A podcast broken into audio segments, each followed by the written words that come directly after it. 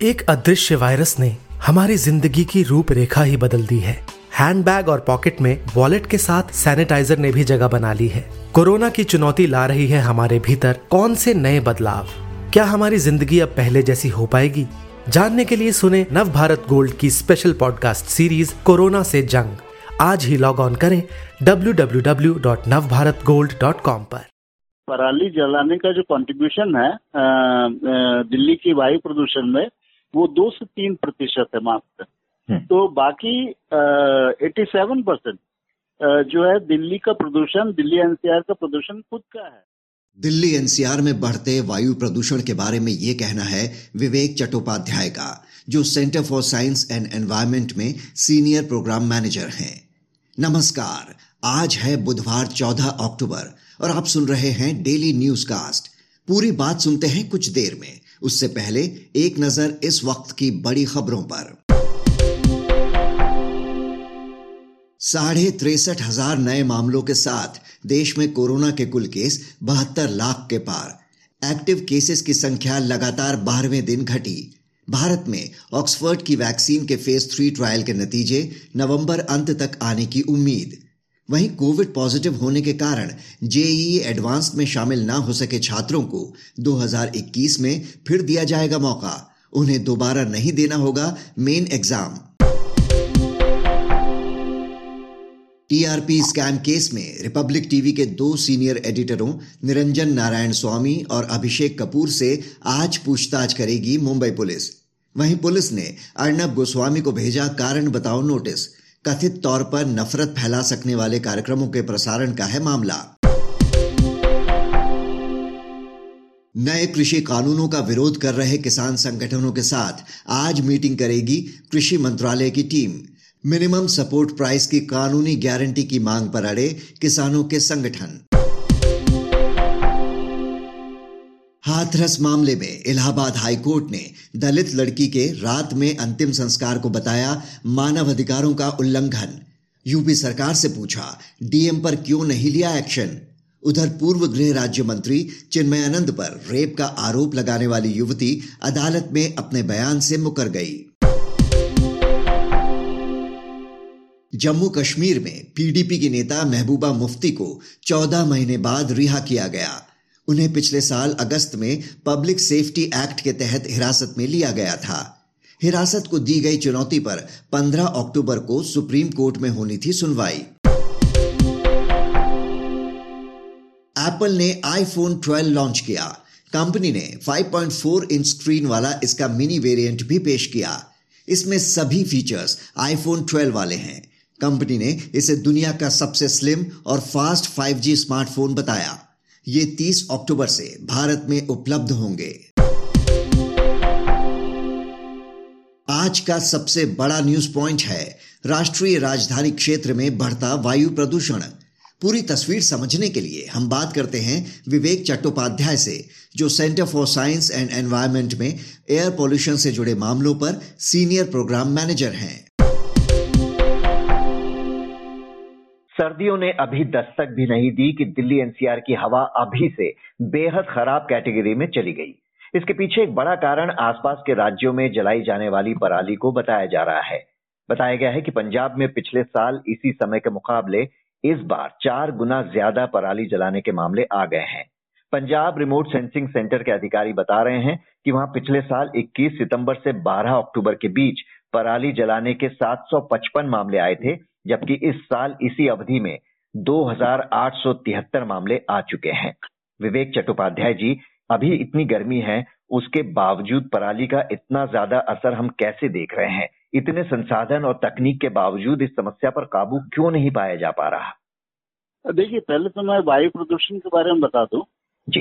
अ, जो दिल्ली में अभी हो रहा है जो साइंटिफिक इंफॉर्मेशन है जो मिनिस्ट्री ऑफ़ अर्थ साइंस की तरफ़ से इंफॉर्मेशन आती है उसके हिसाब से ये जो पराली जलाने का जो कंट्रीब्यूशन है दिल्ली की वायु प्रदूषण में वो दो से तीन प्रतिशत है मात्र हम्म। तो बाकी एटी सेवन परसेंट जो है दिल्ली का प्रदूषण दिल्ली एनसीआर का प्रदूषण खुद का है और इसके पीछे बहुत बड़ा कारण है कि ये ये दिल्ली एनसीआर में इकोनॉमिक एक्टिविटी बहुत ज़्यादा होने के चलते और कोविड के चलते, अभी कोरोना वायरस के चलते लोग अपने पर्सनल व्हीकल्स को ज़्यादा इस्तेमाल कर रहे हैं।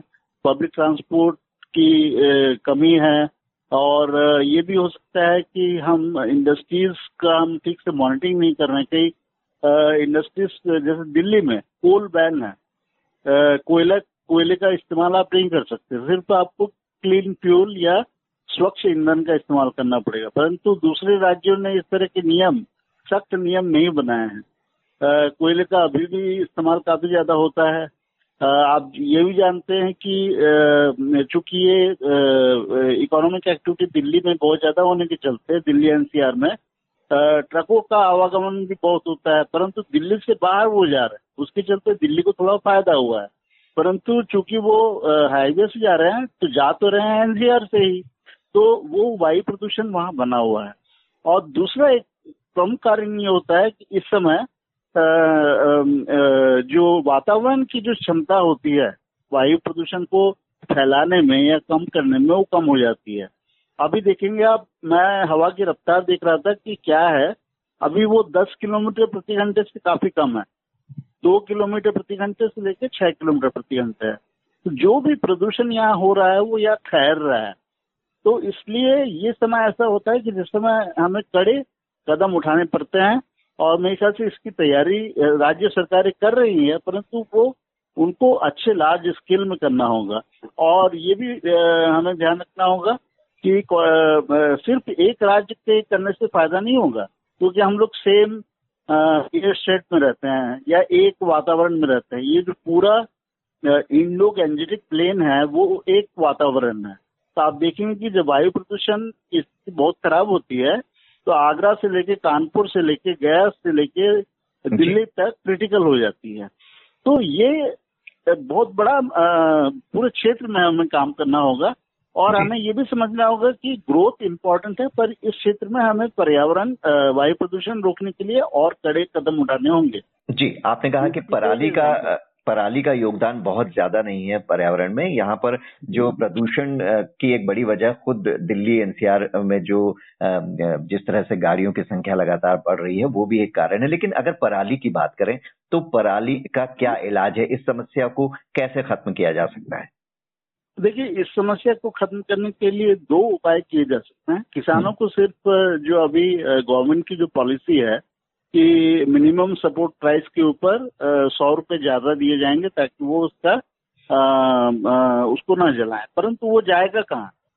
हम्म। वो खेत से हटाएँगे कैसे? गाँव में वो कहाँ जमा होगा?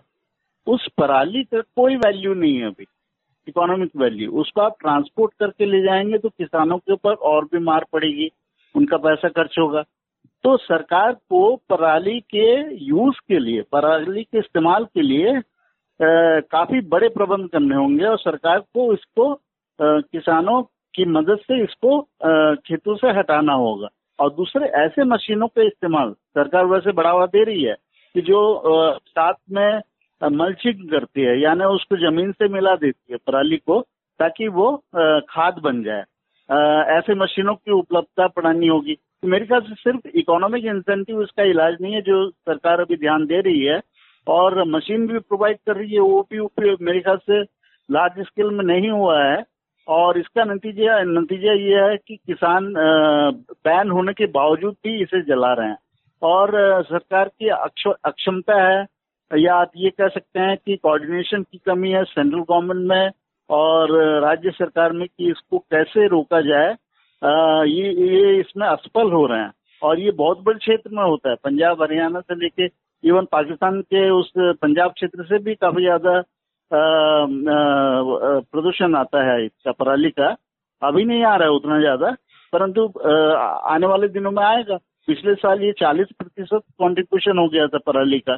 तो मेरे ख्याल से इसके उपाय नाकाम हो रहे हैं। सरकार काफ़ी गहन सोच करनी होगी इस दिशा में कि इसको कैसे रोका जाए।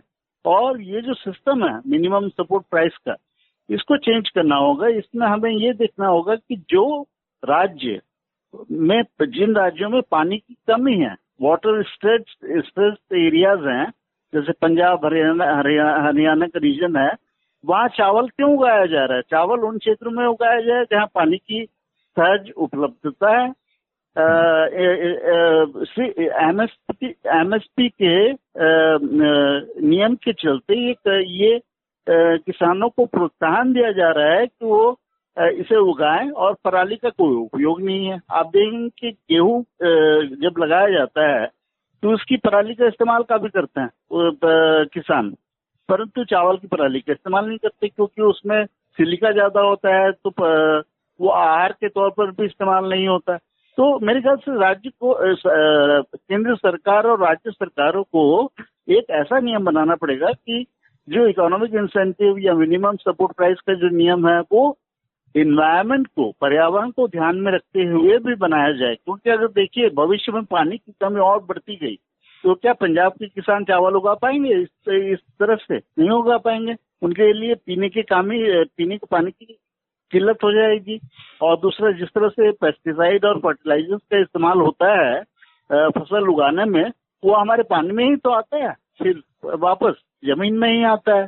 हम ज़मीन को प्रदूषित कर रहे हैं। उसकी जो पैदाइश करने की क्षमता है फर्टिलिटी जिसको कहते हैं, वो भी हम खत्म कर रहे हैं।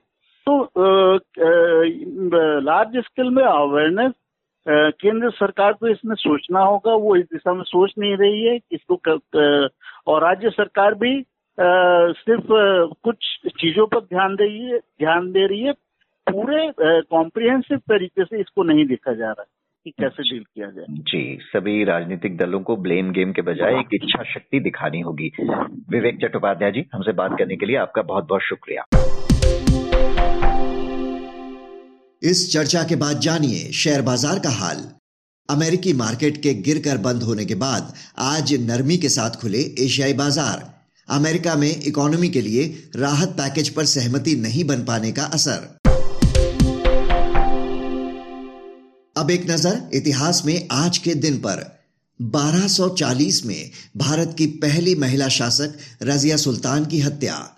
1643 में मुगल बादशाह बहादुर शाह ज़फ़र का जन्म। 1882 में शिमला में पंजाब विश्वविद्यालय की स्थापना। 1956 में डॉक्टर भीमराव आंबेडकर ने अपने अनुयायियों के साथ बौद्ध धर्म स्वीकार किया। बात करते हैं मौसम की। मौसम विभाग के अनुसार आज दिल्ली एनसीआर में एयर क्वालिटी के वेरी पुअर कैटेगरी में रहने के आसार। वहीं पश्चिम बंगाल सहित पूर्वोत्तर भारत, मराठवाड़ा और मध्य प्रदेश में कुछ जगहों पर हो सकती है भारी बारिश। अब बारी सुविचार की। अमेरिकी लेखिका फैनी राइट ने कहा था, समानता, स्वतंत्रता की आत्मा है। समाज में गैर बराबरी खत्म हुए बिना स्वतंत्रता बेमानी है। तो ये था आज का डेली न्यूज़ कास्ट जिसे आप सुन रहे थे अपने साथी अक्षय शुक्ला के साथ। बने रहिए नवभारत गोल्ड पर। धन्यवाद।